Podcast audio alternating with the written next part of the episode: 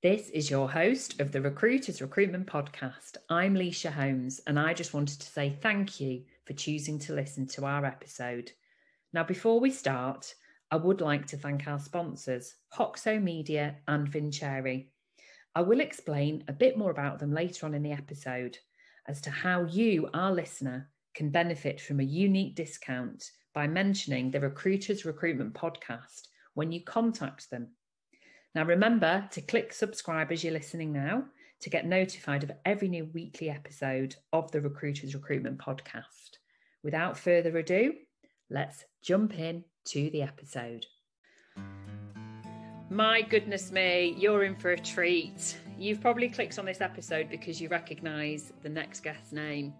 On the Recruiters Recruitment Podcast, I have the privilege of interviewing people from all across our industry, but occasionally I do like to dip out and invite people on who've personally inspired me, both as a recruiter, but also as a human being and as an industry expert. And this next guest is certainly one of those. This is Bruce Daisley. And Bruce is a workplace culture enthusiast and evangelist. He was happy for me to say that. Ex-Vice President of Twitter, YouTube, Google. I mean, he's a tech expert. He's also a Sunday Times bestseller with his latest book, Fortitude, Unlocking the Secrets of Inner Strength. That's a definite must-buy that you need to read. And he also hosts a wonderful podcast called Eat, Sleep, Work, Repeat. And during this slightly longer than normal episode, it's definitely worth staying tuned for. We talk about everything from workplace culture, whether recruitment companies should be going hybrid or getting people back in the office, how do leaders ensure that they continue a culture and have a collaboration, how do we ensure that as recruiters we're attracting the best talent pools as the market gets tighter and tighter, what can we do to ensure our competitive edge with that? What do we do when there's a mood hoover, when there's a drain in our business, but yet they might be still performing well? We talk about so many different topics. I could have had Bruce on for hours. So I really hope you enjoy this episode. And please remember to subscribe to our episodes so you can listen in for future guests too. So without further ado, here on the Recruiters Recruitment Podcast, let's jump in to the episode. This is Leisha Holmes and I'm your host on the Recruiters Recruitment Podcast, and I'm absolutely in awe today, to be honest with you, because my next guest on the podcast is somebody that I've been listening to on his podcast and been following for a number of years, having come across him on Diary of a CEO with Stephen Bartlett. And listening to his own podcast, I'm now a super fan, Eat, Sleep, Work, Repeat. This is Bruce Daisley, who I'd like to say is a bit of an evangelist when it comes to workplace culture and talking about how we should be working in the modern world. So welcome to you today, Bruce. How are you? I'm good, thank you. How are you? I'm all right, thank you. I hope that intro was okay. I am a little bit Fabulous. Of a fan, so I'm having to kind of calm myself down a little bit, but thank you for joining us today. So there might be people listening, because we have got a global audience, who are not yet familiar with who you are, what your podcast is about. So would you like to give a much better synopsis of what you actually do? When anyone mentions that Diary of a CEO interview to me, I remember vividly what happened, and it was in the midst of one of the extremes of COVID, where I don't think you were really even meant to leave your house unless it was work-related, extremely work-related. And he said, we record in person and it is exempt for that. And anyway, I set off and I left my house, and every shop in London is closed where I live. And I set off, and I'm like halfway there, and I like getting to places on 10 minutes early, but like I'm halfway there and I realized, oh, it's a video interview as well. Anyway, let me tell you, I look like I turn up there, I look like I'm wearing a Greta Thunberg t-shirt, some sort of sports hoodie.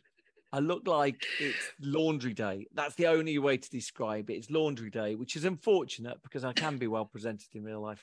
But anyway, so it's when anyone ever mentions that, I think, oh god. Oh no! It's anyway, like it's like when you see an ex-boyfriend or girlfriend in the supermarket and you haven't got any makeup on, you've got your trackie on, and then you realise that's how you look. It's a similar kind of mental. Oh, absolutely. The mechanics of just thinking on my. I always used to think about Wimbledon. I always used to think, I just want it to be sunny for those 2 weeks, because when Americans are turning on the telly, when Spanish people are basking in their glorious sunshine, and they turn on the telly and they go, oh, it's quite pretty nice in Britain. That's all I want. I just want like to put on your best display. Of course, you do. For a long time, I worked in technology companies. I worked at Google. I set up YouTube in the UK for Google.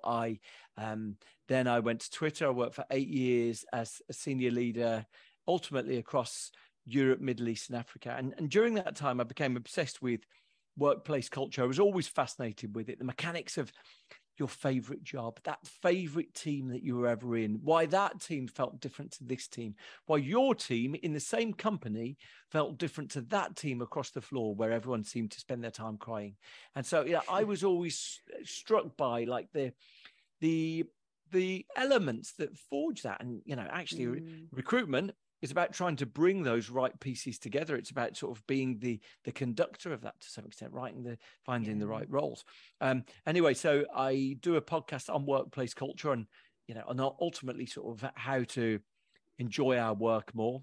And not because I'm like an agent for the bosses trying to, tell you that you need to enjoy work. You better love this work, but more because if you're going to spend 40 hours a week doing something, it's a way better way to spend a lifetime with a smile on your face than sort of feeling wretched and isolated and lonely. Anyway, and I've so that I do a podcast on that. I did a book on that called The Joy of Work, and I've just this year had a new book. It's just this week a Sunday Times bestseller, top 5 in the Sunday Times bestsellers, and that's called Fortitude, and it's about the myth of resilience and what we get wrong about resilience. We're going to come on to that. And I have actually, again, super fan, I have brought one with me for anyone watching on YouTube. Congratulations on the Sunday Times. And it's, having only managed to get through a few chapters before we recorded this, it's superbly written and really enjoyable. I want to pick up on a really important word there, actually, because we're coming at this, although from different aspects, for the same purpose, which is about creating joy in what we do. And not many people have talked about that, I think. It's always been seen as a bit of a, I don't know, flaky thing to say. So I'm really delighted that you're coming at it from the same point, because I think everyone listening to this is going to be associated in some way to recruitment across the world, whether it's as an industry leader in-house for an actual brand, maybe like Twitter, or for as a recruiter starting out their journey. We are conduits. We are here to, ensure that the people that we place and the people that we hire are part of our culture. So I think it's a really great starting point. So it is around workplace culture. That's what you are seen as the expert voice in and the enthusiast. I love that word. So one big topic that's been sort of talked about really since COVID began is whether or not, and I have listened to one of your podcasts on this, but I'm not going to lead you on it, whether we should be encouraging a hybrid culture, because it's the biggest talked about topic in recruitment, Bruce, let me tell you. Should we be going hybrid? Should we be getting people back in the office? Should we be forcing it? So how would you position that in our industry?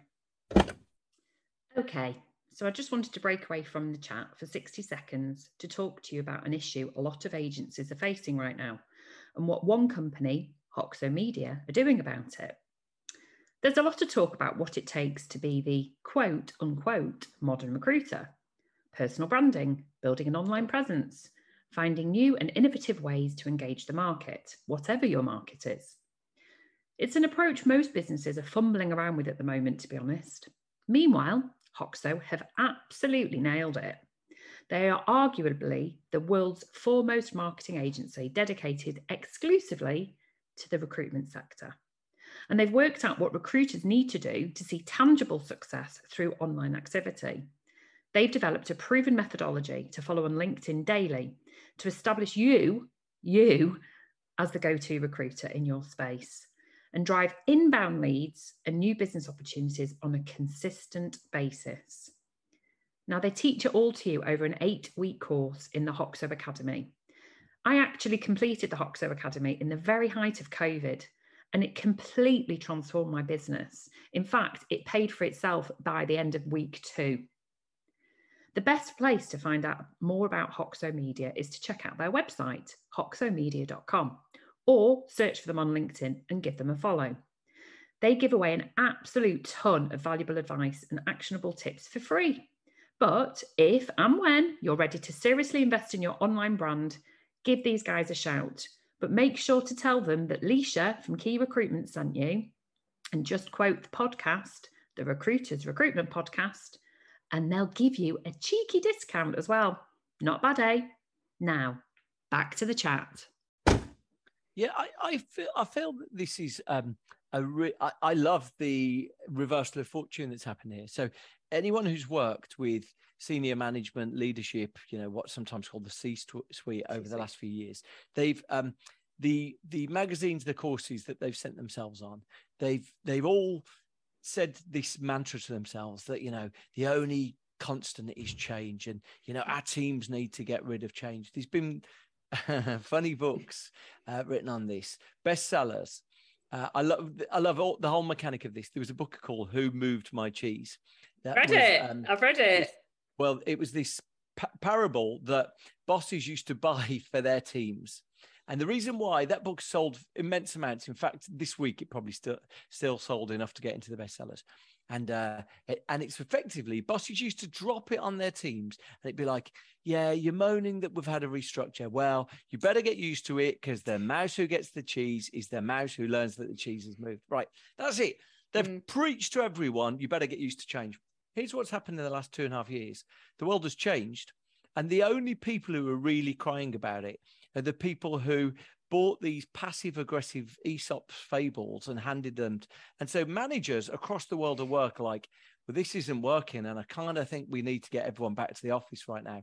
And I just love the reversal of it. I love the irony that it's the people who were telling us that we needed to accept that there was no security anymore, that things are going to change. And in fact, what's happened in the last 2.5 years is workers have gone, this is good, isn't it? This actually, I quite like seeing my family occasionally.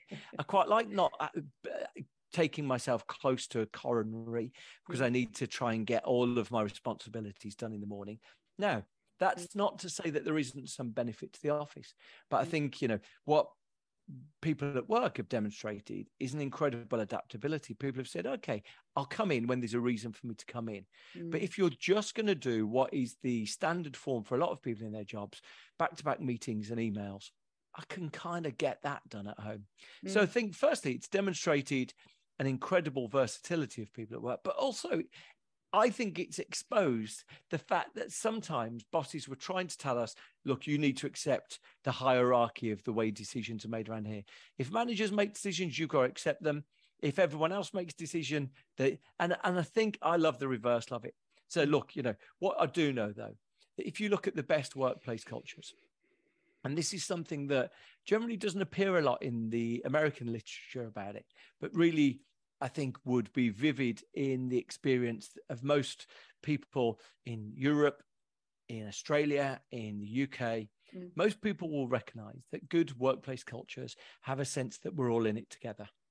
They have a sense that, you know, there's a bond, there's an affinity. Now, look, I want to be really clear. You can have that bond by not being with people every day. In fact, most of us would say the best way I could feel close to my family is not seeing them every day. True story. you know, the best way that I'm going to enjoy Christmas lunch is not to spend the whole of December with my family. True. Okay. So there's some truth in that, you know. So we don't, being close to people in proximity terms doesn't necessarily result in us being close to them emotionally. But I think we're learning, okay, so now what we know is these two interesting things. The autonomy and the freedom and the flexibility that people have got from working in a different way has been very appealing. And actually, it's been in service of making our whole lives feel more balanced. But also, we know that the best teams do have a sense that we're all in it together. And I think that's the really interesting challenge. There's something, this narrative fallacy is the idea that we believe that we're in the middle of a story. And, you know, there's a story arc, there's something happening. And the mistake we make is thinking we're at the end of the story. Oh, yeah, it's true. Yeah. Okay, that's interesting how it's ended up. It hasn't ended up. Nothing's ended up. And so, the really interesting thing for the recruitment perspective, I think, is firstly, firms haven't necessarily decided where they've ended up. And secondly, we haven't found a way to articulate our position to recruits. Because if you think the old days, just to demonstrate, you know, sometimes you don't realize you're in a black and white film until you see a flash of red. And they're like, oh, wow, we didn't realize we were in a monoculture of work. Because if you applied for a job, very rarely would you ask start time and end time outside of retail, True. Outside of bar work. Yeah. Mm. You know, you just presume it'll be around 9 to around 6. Mm. It wouldn't figure as a big aspect of your discussion. Yeah. It might be like in the final, oh, by the way, it's 9 till 6. As the final closing note when someone's telling you what time to get there on Monday, but you know, it's not. And we wouldn't discuss what days of the week it was, you know, unless there was some reason to say it's not normal days of the week. And you wouldn't discuss where it was going to be done. It's like, that's their office. You would just assume that, wouldn't you? Yeah. Right. It would be where you went for your interview, that's where you're going to be working. Yeah. You know, there would be no further assumption. True. And so you realize we were in a black and white movie. We were in this monoculture. And so if you went on Glassdoor to read what a company was like, you knew, okay, this is the experience of people who did that 9 to 5, 9 to 6, 5 days a week in an office. That's exactly what. Whereas now, for the first time, these companies have got disagreements on this. Some companies are like, oh, yeah, you can work completely flexibly. Some companies are like, we want you in 3 days a week. Some companies are like, we haven't fully decided, but the boss is in a state of denial about what's happening right now. So don't rule out more changes. Yeah. And so, you know, we're in a really interesting moment where, firstly, firms haven't fully learned how to articulate it because maybe they haven't decided or there's not words for it. And it's a really evolving state. So I think it's a fascinating time because, you know, I think the one thing we're all really clear on, and of course, no one would know this better than recruiters. I think one thing that we're really clear on is there seems to be this constant challenge to find candidates, to retain the people that you've got. Yep. There seems to have been a seismic shift from, in terms of how detached people are from their jobs to some extent, that people might be getting new jobs but don't feel the 5-year affinity that they might have had before. They feel, you know, more transactional. And so, you know, it's really interesting how those things are going to evolve, I think. Yeah, no, you're absolutely right. And you've definitely summed up where we're at as a recruitment industry. I think, you know, what you've just summed up there, if we're getting into the mindset of a lot of the leaders listening, I have no doubt they probably don't know what to do for the best. Maybe they personally are looking at productivity, their ROI, and seeing that some people are working well hybrid, some people aren't working so well. So do you then have a split culture where you're getting, and I'm going to be very disingenuous here, those on their early careers are probably more likely to benefit from osmosis, being, you know, I've listened to some of your podcasts around this topic, where you learn more from people around you, or those who have proven that they're just more productive being at home or working from, you know, whichever remote location. So I think that's the problem. There's a dilemma for leaders to make a firm decision, this is what we're going to do, because they know that some people, I don't know what the percentage would be, will say, see you later, I'm not doing that. And whichever way they go, and because of what you've just said there, that it's so hard to recruit, attract, retain the best talent. They're really scared of losing some of their best performers. That's the dilemma that they've got. Yeah, here's a theory for you. I think work has transitioned, or is in the midst of transition, from being something close to our relationship with school to something close to our relationship with college. And so what I mean by that is that at school, the community you were part of was enveloping, it was surround you, it was lesson to lesson, it was sort of gossip filled between lessons. You know, you missed a day at school and actually it was like this, so intense was the collective feeling that if you missed a day at school, you felt like you you'd missed an episode of your favorite show. You know, someone threw an apple and it bounced off sir's head. You know, so there's things happened that you just felt like, I don't want to miss this. When you went to college, university, normally, and I'm, you know, I might be sort of not speaking of universal experience, the people on your course normally weren't the people you spent the weekend with. They normally weren't your best friends. You might go and have, you know, a coffee with them, a drink with them, but actually, weirdly, the accident of the people who are on your corridor or shared a house with you or were friends of your friends were more likely to be your friends.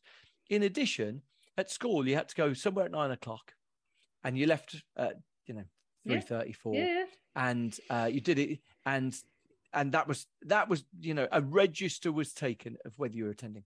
At college, you could do your work at midnight in your bed. Yeah. And what determined the results you get, not where you did it or when you did it, but what you did. And I think we're moving from one to the other. Now, what does that mean? Well, it's highly likely that our jobs will be less of our identity than they were before, because, you know, you won't be spending every weeknight socializing with people from work. True. You won't necessarily, you know, one of the interesting things that's happening right now is the best predictor of whether someone likes their job is whether they've got a best friend at work. Okay, that's interesting. Yeah. And the indications are people who work hybrid are about a third as likely to say that they've got a best friend at work compared to previous work. And, you know, to some extent, I suspect we can all see both sides to that. Number one, you might say, you know, having a best friend at work was just a delight. Just having someone you could go and gossip with or moan to because you just had a really miserable, someone had just pulled your legs off in the middle of a meeting. You just, you know, you've got the opportunity to sort of unburden yourself. It was actually helpful. Or saying after work, you know, should we go and have a drink? It was really helpful. And that's the biggest predictor of whether you feel connected to your job, whether you've got a friend there. And we might be moving to a period where people don't have a best friend at work, a bit like they didn't have a best friend on their course. They got people they chat to, you know, and so I think we're moving to a different scenario. It's not necessarily an altogether bad thing. We do different things. And certainly when it comes to team leadership, when it comes to our connection with work, it means that good managers are going to have to be more resourceful about how they make teams feel tightly cohesive, how they make teams feel bonded with each other. I think, you know, it's a bigger challenge than it's ever been before. I agree with you, actually. I think it's very, very challenging for leaders, especially newer leaders. You know, there's people that are on their succession plan to, first of all, embrace all the new role teaches them, and they're trying to learn and still do their day job, but they're not, like you say, have to take into account all these different elements as well as those that are actually leading companies. I think that's really insightful, and you know, you've picked up on so many different aspects there, and you know, you're in a very advantageous position interviewing some of the amazing guests that you have. And if anyone hasn't yet listened to Bruce's podcast, you really must go and listen to it. It's really insightful. So what other things are the best companies that you're witnessing doing in terms of other aspects, like talking around mental well-being, diversity and inclusion, menopause, disability, neurodiversity? These are all things that recruitment leaders have been talking about much more so since the pandemic. It's just, you know, we talk about broader topics, but what's the reality of what you're seeing in the best workplaces? We briefly interrupt this chat on the Recruiters Recruitment Podcast to introduce to you our partnership with Vincere, the recruitment operating system. Vincere is the modern recruitment operating system for recruitment and staffing agencies around the globe. A single tech platform that unifies your CRM, your ATS, your website, candidate and client portals, shift scheduler, timesheets, data and analytics, and now including video interviewing and outreach, all under one roof. This is the reason the Recruiters Recruitment Podcast chose to partner with Vincere, because we want to make the job of a modern recruiter as simple as possible. So if you're looking for a new recruitment CRM to manage your entire operation, visit Vincere.io and remember to mention the Recruiters Recruitment Podcast. Now, back to the chat. Yeah, I mean, look, you know, I would call BS on most of the talk that companies do on that. And the reason why I would do that specifically is because I think what a lot of companies do is they choose to attach themselves to things promising solutions on those things rather than make meaningful change. So what is it about a working environment, the modern world of work, that's seen the average working day go up by 3 hours a day in the last 20 years. What is it about that environment that is making people feel more burnt out than ever before? I don't know. No. I've got a pretty good guess why people might be more burnt out, because they're working 3 hours longer than people were at the millennium. And, you know, but what happens is that rather than say people are working too hard here, and specifically, let's look at it. People are reporting, I was in one organization yesterday, and they said, well, I was talking about meetings, and they said the experience of everyone in this organization is they have back-to-back meetings all day, every day. I was like, okay, well, what is it about that? That then when you've got burnout, that you're surprised by. And the next thing is, why have you got back-to-back meetings all day? Yeah. Well, it's largely because there's nothing that prevents people arranging meetings, and people believe that work is done conversationally. Right. They think that work is done in someone talking to someone. So it's constant conversation. That's what they think work is. Now, and what generally happens then is they say people are burnt out. So what we're going to do is we're going to have a resilience seminar, which is why I've sort of just written this book on this. And, you know, firstly, as I say in the book, never in the history of resilience has someone been more resilient by being told to be more resilient. It's very true. But, yeah. But what you generally find is what happened to me when I was talking to people about the book. I'd say I'm writing a book on resilience, and people would sort of freeze and they'd say, "Oh my God, I got sent on a resilience course." I'd say, "Oh, how was it?" And they say, "I don't feel any different." Okay. Funnily enough. So, yeah. So then I started thinking, okay, who decides what's in those resilient courses? Mm. Whose job is it to, well, a little bit of investigation, and you find out. You find out that, you know, the resilience literature, the stuff that's peddled to most people, comes from really three main psychologists. And the good news is about psychology, in the field of psychology, is if you make a claim about something and you claim that you can solve something, other people go away and they replicate your work. They try and duplicate your effort. So the good news is those psychologists who made the claims that can fix school kids, made the claims that they could fix people in the military. They published their work and were able to see, oh, it doesn't work. It has zero impact whatsoever. Wow. So then you're like, hang on. So a company that isn't changing its working environment from that constant 40 hours of meetings a week, plus, you know, 200 emails a day or 100 emails a day, plus nonstop Slack messages, and it's sending you on a resilience course, is actually doing worse than doing nothing. Of course it is. Because by doing nothing, you got that to deal with. But to send you on a course that's proven not to work is kind of making you go home at the end of the day go, is there something wrong with me? No, you question, is virtue signaling gone very wrong, isn't it? Yeah, it's like, is there something wrong with me that I went on a resilience course and I don't feel any more resilient? I better not tell my boss I don't feel more resilient. And so, you know, that's why I became... ignited. And so that's the danger, I think, to some extent, that we find ourselves in a situation where we hear all these things, but they're not meaningful solutions to them. And, you know, so here's the thing that I found. My book is actually a very optimistic book, but that sounds miserable. But the book is basically resilience is the strength we draw from each other. You know, resilience, you know, if you feel resilient, it's normally because you feel part of something, connected to other people and supported by them. So, you know, you witness what goes on in Ukraine, or you witness the aftermath of an earthquake or a natural disaster, and you're not witnessing loads of people screaming, "I can't handle this." You witness people who seem to have this inner calm, this sort of connection to each other, like, you know, we feel supported and uplifted by the people around us. That's what resilience is the strength we draw from other people. And as soon as you witness that, you think, okay, so how might a company conjure with that and deal with resilience, which making them workers feel more connected, supported?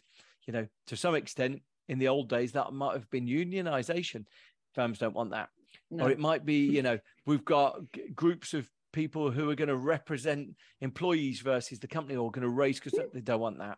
And so, of course, what they do is they say, "Oh yeah, we're going to teach this individualistic resilience because it suits the system, really." So that became my fascination.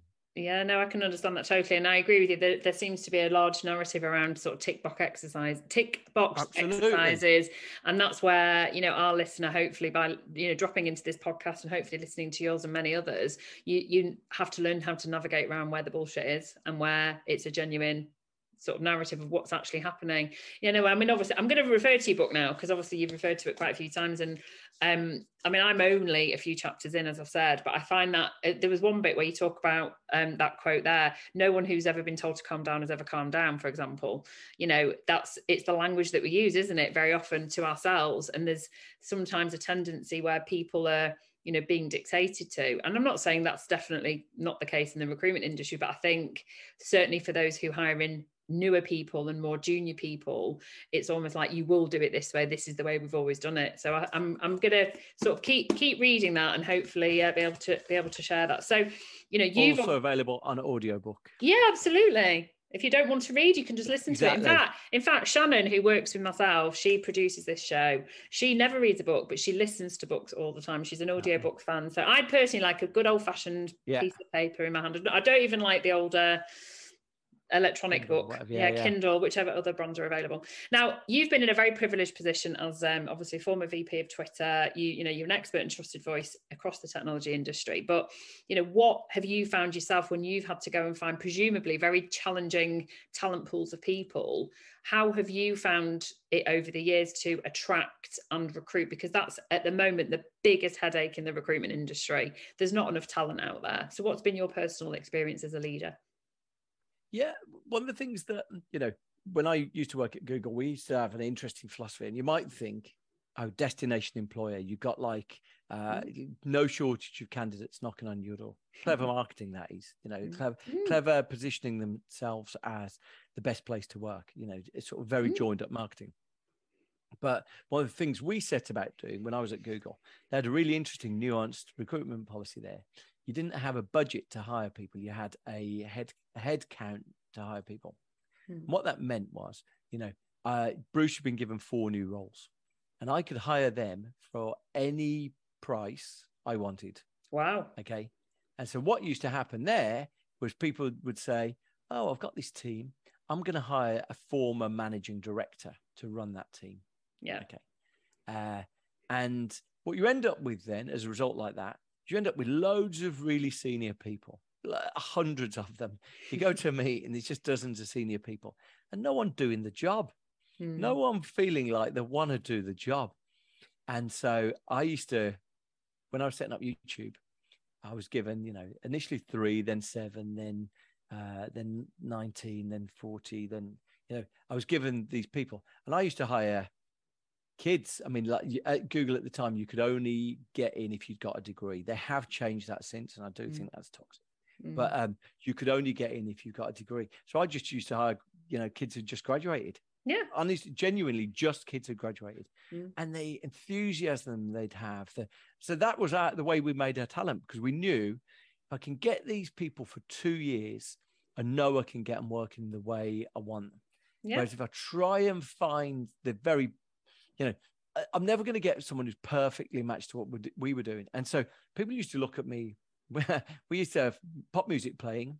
We had music playing. We're the only team that had music playing. We had young, enthusiastic kids who were just really eager to get on. They weren't all exactly young. There's some people who just later in their career wanted to jump. But and so that's what we did, because we wanted to try and create a sort of sense that things were different.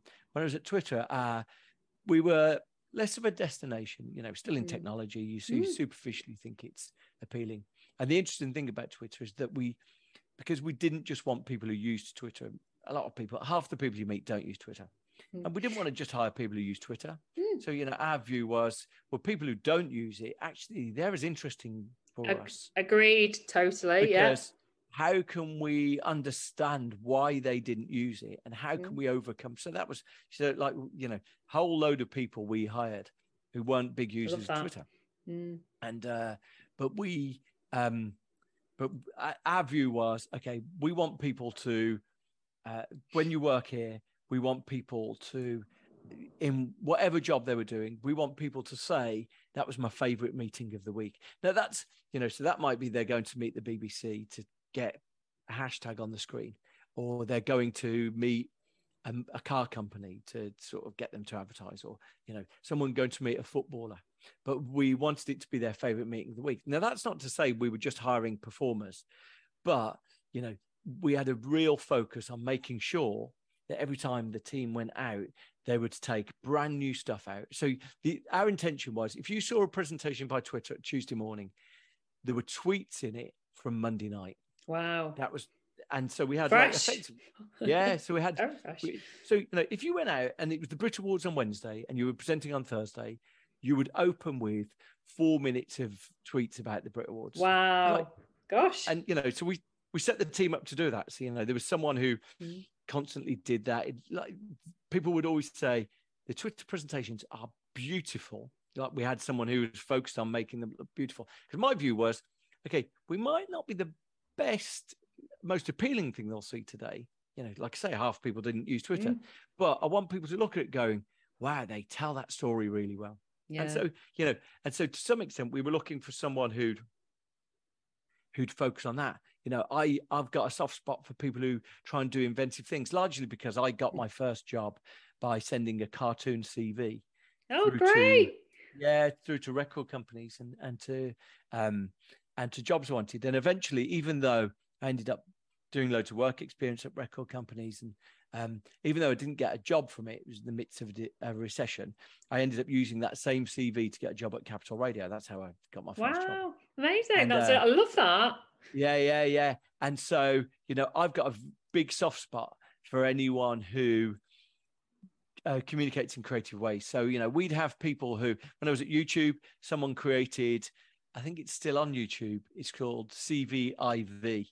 And it's someone created a video using YouTube annotations. So he said, if you want to see about my personal life, click here. If you want to see about, brilliant.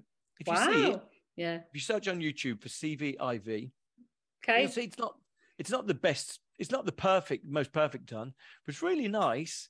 And so I met with him. And it's different as well. Yeah, it's going to make them stand out, isn't it? That's right. We had a couple of people who did similar things at Twitter.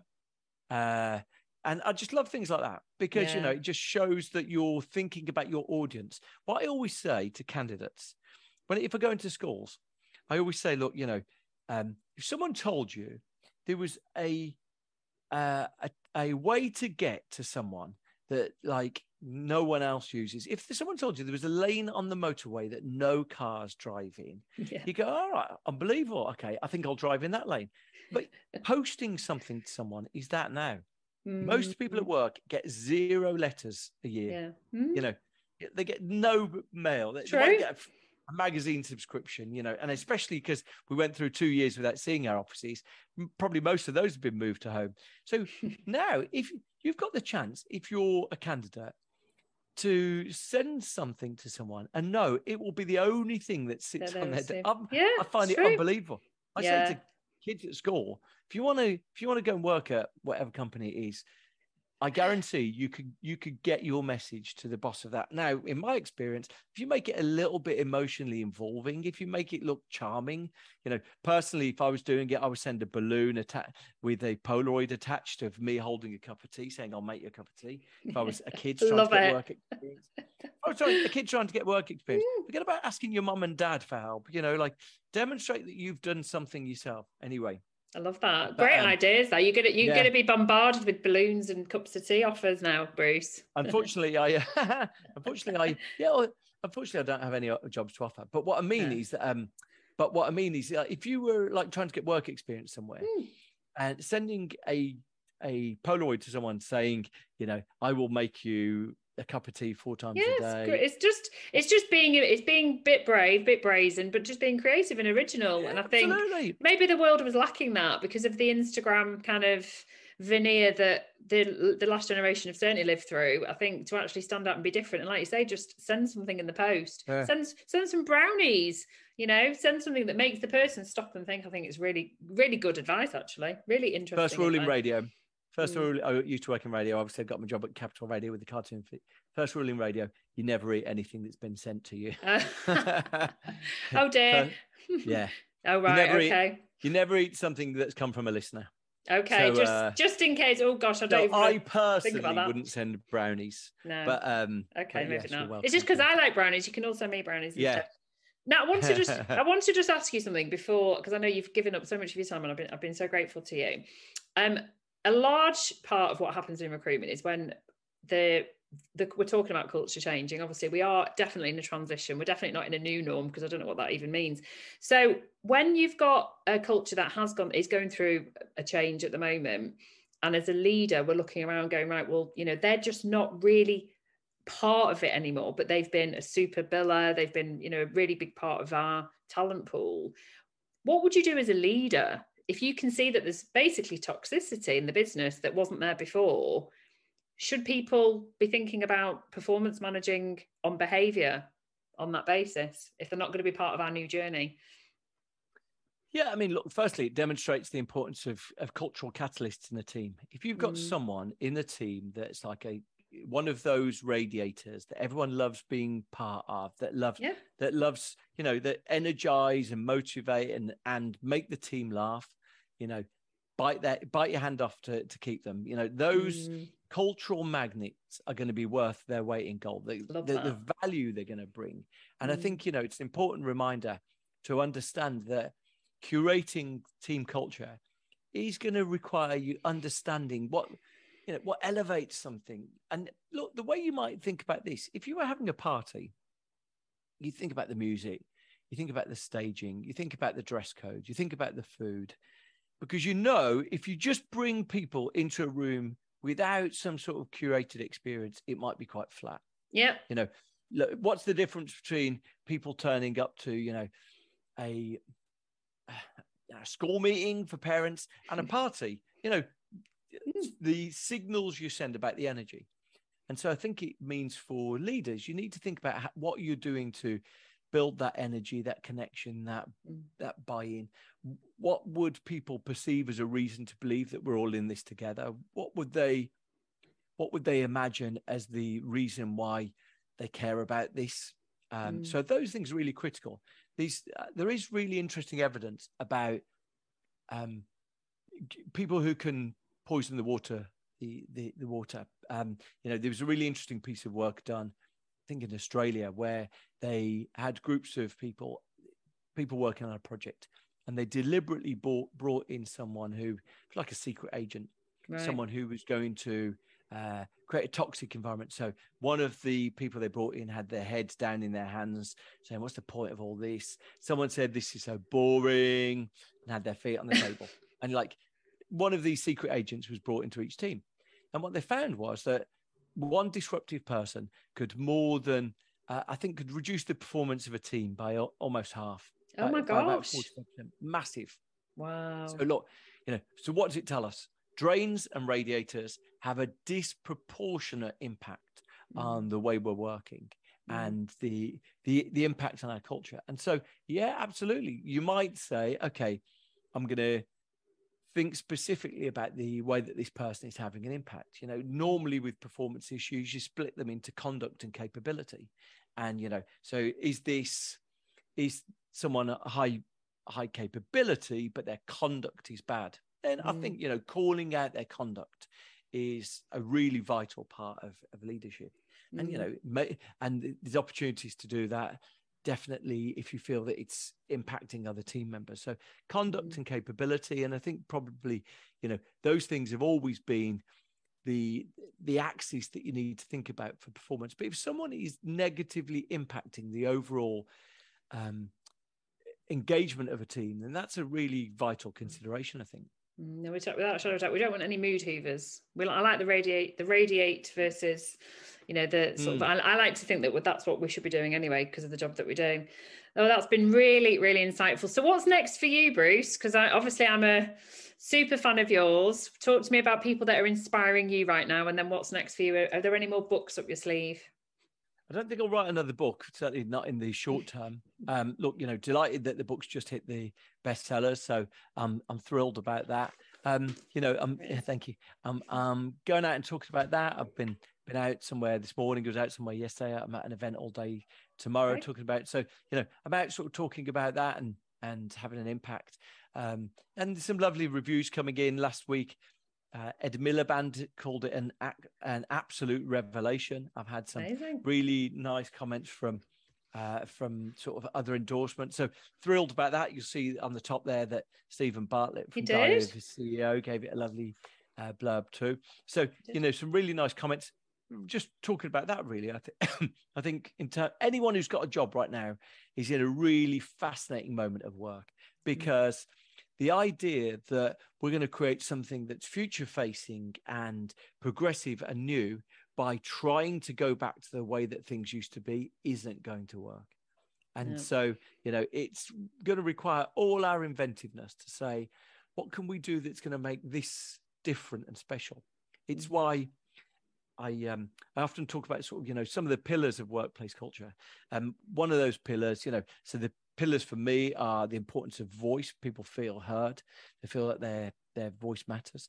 The importance of affiliation, a strong connection between people is a vital component of work. There needs to be space. There needs to be slack in the system. You know, normally a good culture isn't one where people are so burnt out they can't do anything. True. I went to one company and they said, we've tried to change the culture here. We invited everyone to a 4-hour seminar about it and no one came. I thought, too right, they didn't. And then the final part is articulation, talking about culture. You know, good cultures talk about their culture, and especially in this era where we spend less time together talking about your culture and trying to understand how you transfer that culture to the next generation of recruits. If you've got someone coming to work for you, how do you talk about your culture in an honest, meaningful and transferable way? I think that's, you know, one of the big challenges for anyone right now. It definitely is. And you know, it's like any relationship, isn't it? You wouldn't just have a marriage that you don't talk about how you're feeling about things, and it's the same in any meaningful relationship, which work definitely is. Oh my gosh, there are so many amazing sound bites in this, Bruce. I can't believe you came on. I'm truly grateful to you, and I just want to thank you for everything that you do, because I have been listening and there are so many wonderful episodes that I think our audience would definitely benefit from listening to. And you know, I'll continue to listen, and I can't wait to get to the end of the book. I'll let you know what I think. But thank you so much for joining us. I really appreciate it. You too. Take care. Thank you.